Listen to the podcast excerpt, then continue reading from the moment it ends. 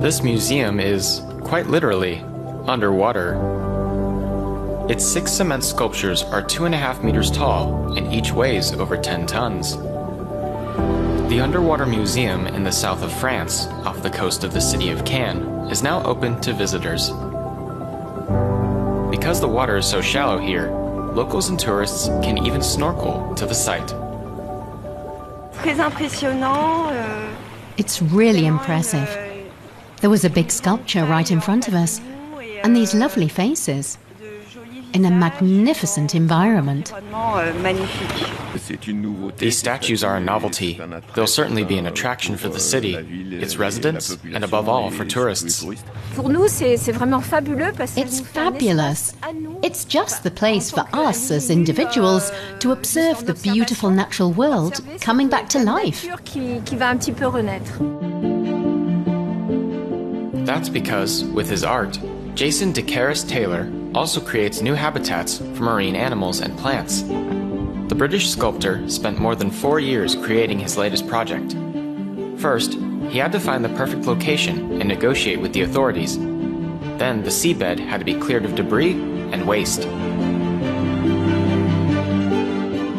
With his work, the artist and professional diver aims to raise awareness about the ocean's sensitive ecosystems and to create unique experiences I'd always had this sort of vision for a long time to, to make art underwater. You know, it's a place that's, you know, as for installations, for, you know, artistic practices have never really taken place. And so it's a whole sort of new world of, of colours, of, uh, of light, of, of movement, of, of everything. You know, the whole experience is completely different.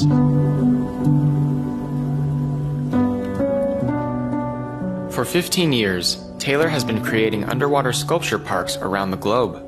The world's oceans are already home to over a thousand of his works, whose appearance changes over time. Within a matter of hours, you can see small changes starting to occur. Um, you know, a, week later, you'll see a film of green algae cover the whole piece. Then you'll start to get sponges, you'll get corals forming, fish will start to hide within the nooks and crannies. And a lot of the textures and the formations, they're, they're, they're things that the human hand can ever produce. So they're, they're so detailed, they're so minute, uh, the colours are so vibrant that, that we don't, we haven't invented that palette yet. The artist works on ideas for his projects at his studio in Kent, in southeast England. The sculptures are mostly created at their destinations using sustainable materials. We've been using lots of uh, natural flint, um, and we use a special type of cement that's low carbon, uh, that's also pH neutral, so that the marine life can actually adhere to it and, and attach to it, and it doesn't um, cause any form of pollution. The new sculptures were modeled on the faces of six residents of Cannes. They were found via newspaper ads and social media. Dominique Royal is one of them. 50 people from Cannes applied, and from them, the artist chose six, including me. I often joke, me of all people who never sticks her head in the water is now submerged three meters below sea level for all of eternity. It's great.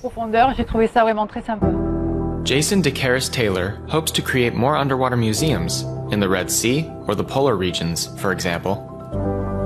As two thirds of the Earth's surface is covered with water, there's no lack of possible locations.